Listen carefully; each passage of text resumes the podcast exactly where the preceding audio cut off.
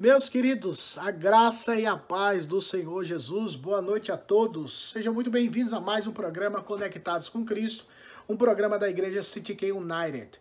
Todos são muito bem-vindos a participarem nesse momento, a ouvirem a palavra do Senhor e serem abençoa abençoados pela mesma.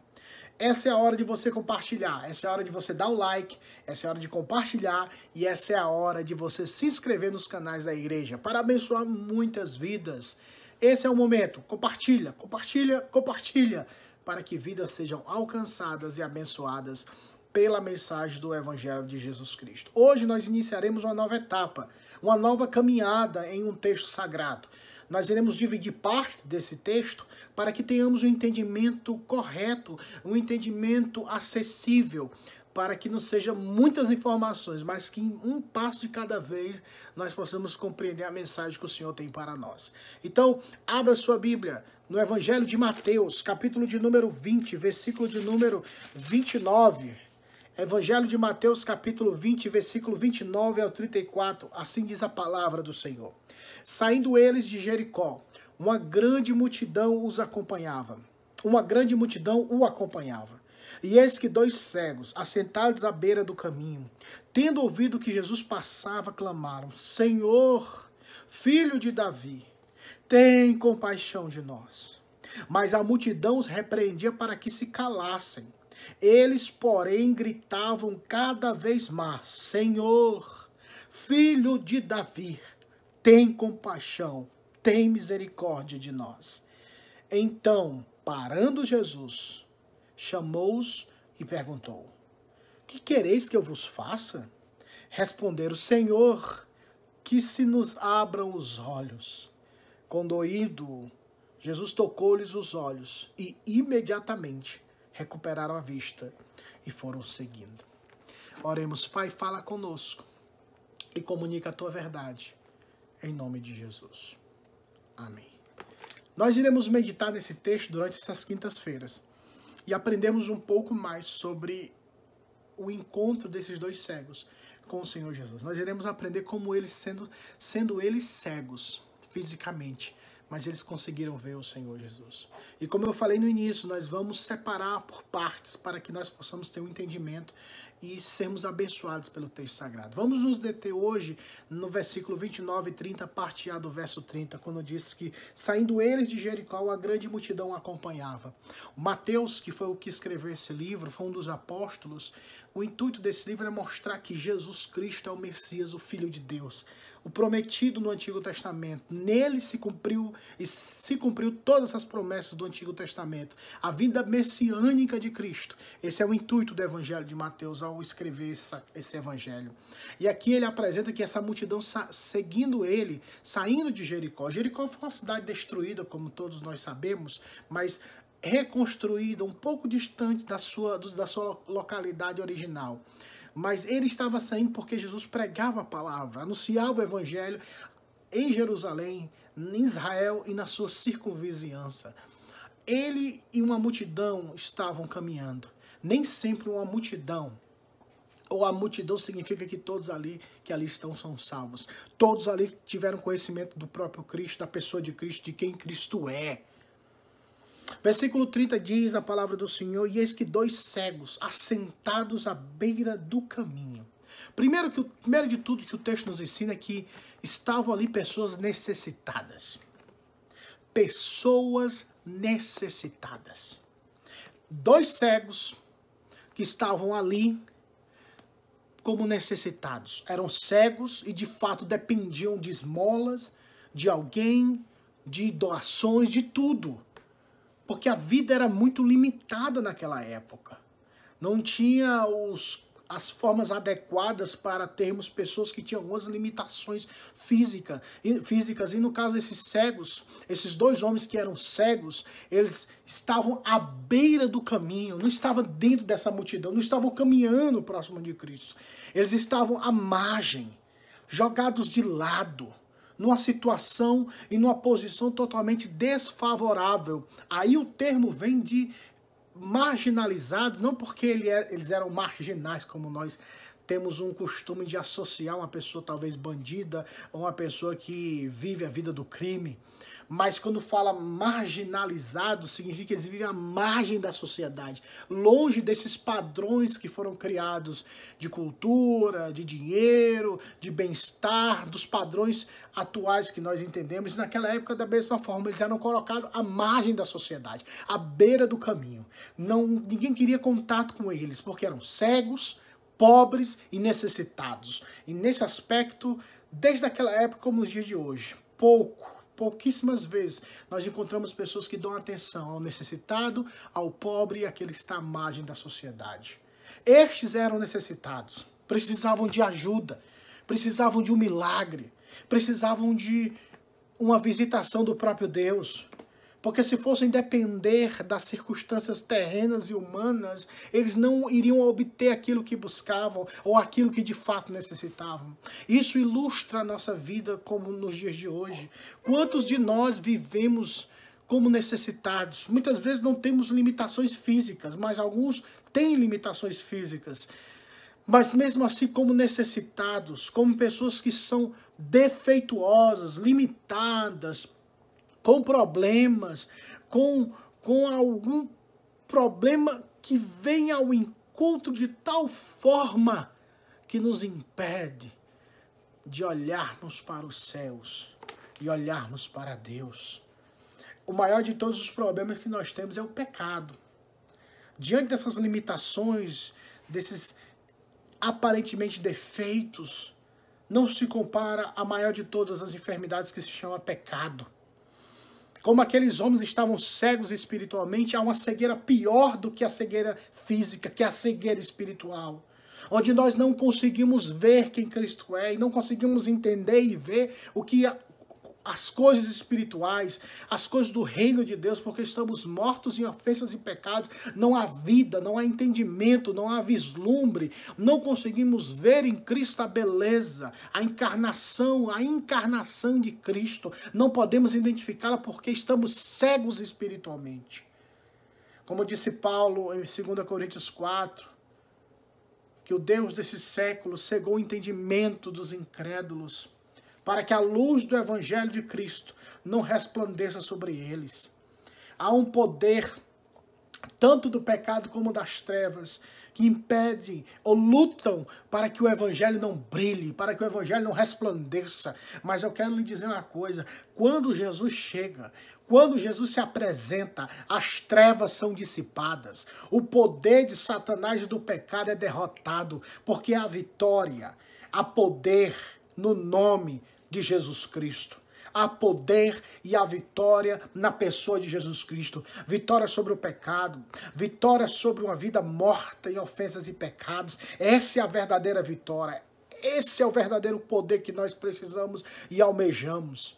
E muitas vezes, como eles, esses dois céus, nós também estamos à margem, distantes de Deus, longe, marginalizados por causa do pecado. Nós estamos vivendo uma vida distante, não vivemos dentro do reino de Deus, da perspectiva divina, estamos ao redor, estamos do lado de fora, não desfrutamos das bênçãos de Deus, não desfrutamos dos privilégios de Deus. Sabe por quê? Porque nós estamos à margem, à beira do caminho, não estamos no caminho que se chama Cristo, mas estamos distante do caminho. Isso é que é o perigo.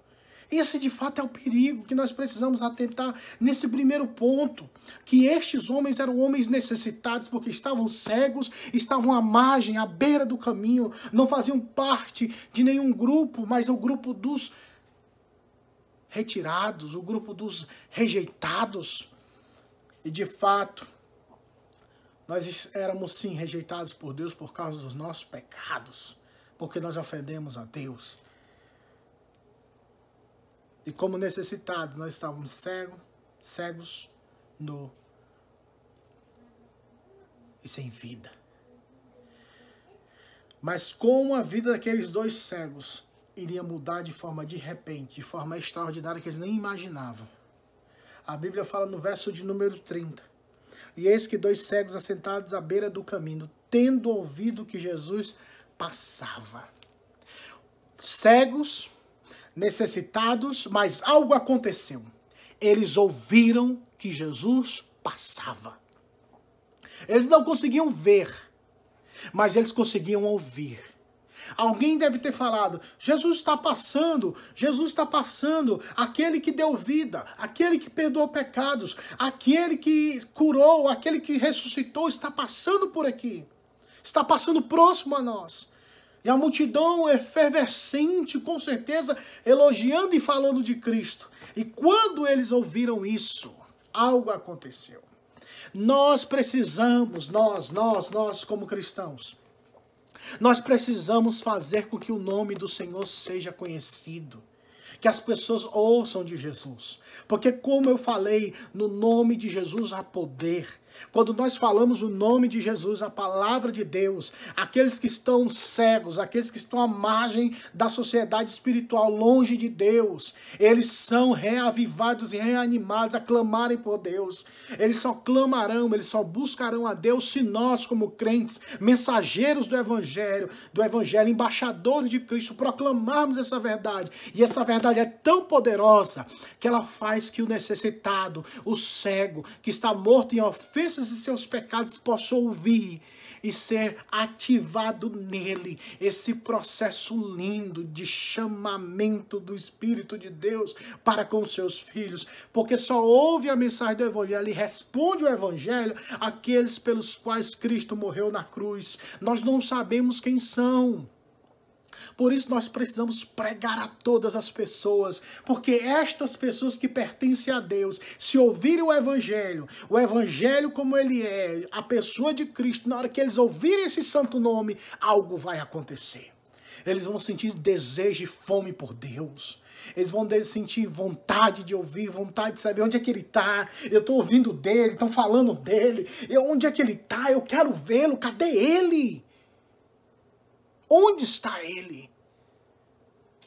Ah, meus queridos, precisamos. Por isso que todo início do vídeo eu falo, compartilhe, se inscreva, abençoe vidas, compartilhe, porque a mensagem tem que ser compartilhada. Não é a cara do pastor Jeff, não é a cara de uma igreja, mas é a mensagem do evangelho tem que ser proclamada. Ela tem que ser pregada para jovens, adolescentes, homens e mulheres, para todas as pessoas, para as crianças, porque todos necessitamos do evangelho. Não podemos particularizar nem privatizar essa mensagem. Essa mensagem, ela foi enviada pelo próprio Deus para ser divulgada, para que aqueles que estão cegos por causa do pecado pecados, para aqueles que estão vivem à margem da sociedade por causa do pecado, no sentido de que não vivem a realidade do reino de Deus, vivem longe, vivem distante de Deus, eles possam ouvir a voz do evangelho e possam dizer: "Eu ouvi falar de Jesus, quem é Jesus? Eu quero ter um encontro com ele. Eu quero porque eu ouvi sobre ele maravilhas. Eu ouvi coisas grandiosas sobre ele.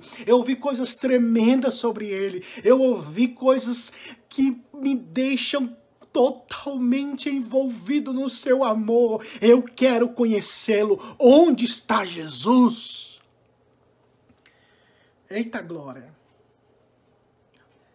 Vamos proclamar Cristo. Você foi chamado para proclamar Cristo. E sabe o que acontece quando nós proclamamos Cristo? Para aquele que está cego, para aquele que está à margem da vida espiritual, longe de Deus, mas quando eles ouvem o evangelho, algo acontece.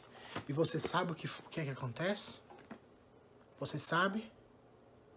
Na próxima semana eu vou te contar o que é que aconteceu. E nós vamos continuar essa mensagem para a glória do nome de Jesus. Vamos orar, Pai. Nós estávamos cegos, à margem da tua da vida espiritual, longe, distante mas em um determinado momento o Senhor enviou a tua voz bendita através dos teus mensageiros, quer seja numa pregação, através de um folheto, na rádio, em algum lugar, o local, o Senhor é Deus e a tua mensagem ecoa, a tua mensagem reverbera através dos teus servos. Deus, por favor, use essa pobre vida, essa, esse pobre momento tão limitado, mas a poderosa mensagem que atravessa esse celular e chega na casa dos meus irmãos e de pessoas que ainda não te conhecem. Deus faz um milagre, faz com que essa mensagem rompa as nações, chegue em outros países e abençoe outras vidas e vidas que ainda não te conhecem, para que elas possam, no meio da sua cegueira espiritual ou numa vida triste, longe, a par da sociedade espiritual, elas possam dizer: Eu ouvi sobre o nome de Jesus, eu quero conhecê-lo. Por favor, salva vidas, Senhor, através dessa mensagem e através das outras mensagens. Faz vidas se converterem ao teu reino.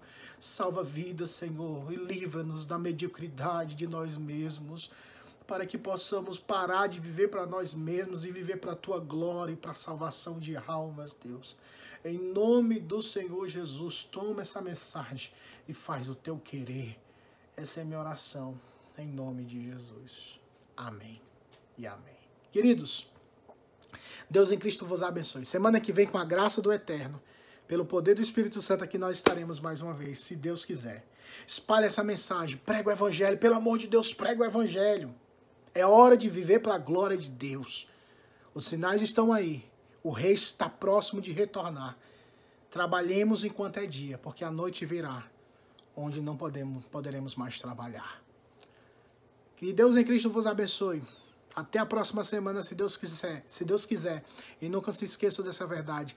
Todos aqueles que estiverem conectados com Cristo Jesus viverão eternamente. Que Deus em Cristo vos abençoe. Tchau!